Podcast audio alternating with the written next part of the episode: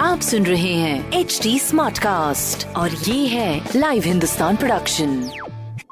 हाय, नमस्कार, मैं हूँ आरजे वैभव और आप सुन रहे हैं आगरा स्मार्ट न्यूज़ और इस हफ़्ते मैं ही आपको आपके शहर आगरा की खबरें देने वाला हूँ। खबर नंबर एक की बात करें तो आगरा में अनलॉक होने पर भी बॉर्डर्स अभी भी लॉक हैं, जिसकी वजह से यूपी एमपी के बीच इंटर स्टेट ट्रैवलिंग और बस सर्विसेज़ पर बैन बना हुआ है। खबर नंबर दो की बात करें तो आगरा से कानपुर, लखनऊ जाने वाले रोडवेज़ की बसेस को 8 जून से ईदगाह बस स्टेशन से चलाने का फैसला किया गया है। खबर नंबर तीन की बात करें तो कोरोना कर्फ्यू से छूट मिलने पर ताज नगरी में इस महीने से मुंबई, अहमदाबाद, भोपाल, लखनऊ की फ़्लाइट शुरू कर दी जाएँगी, जिसमें सबसे पहले लखनऊ रूट पर शुरू करने की तैयारी की जा रही है। ऐसी खबरें सुनने के लिए आप पढ़ सकते हैं हिंदुस्तान अखबार। कोई सवाल हो तो ज़रूर पूछेगा on Facebook Instagram and Twitter हमारा हैंडल है एट एच टी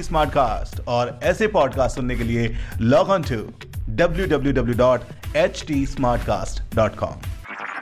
आप सुन रहे हैं एच डी स्मार्ट कास्ट और ये था live Hindustan production smart Smartcast.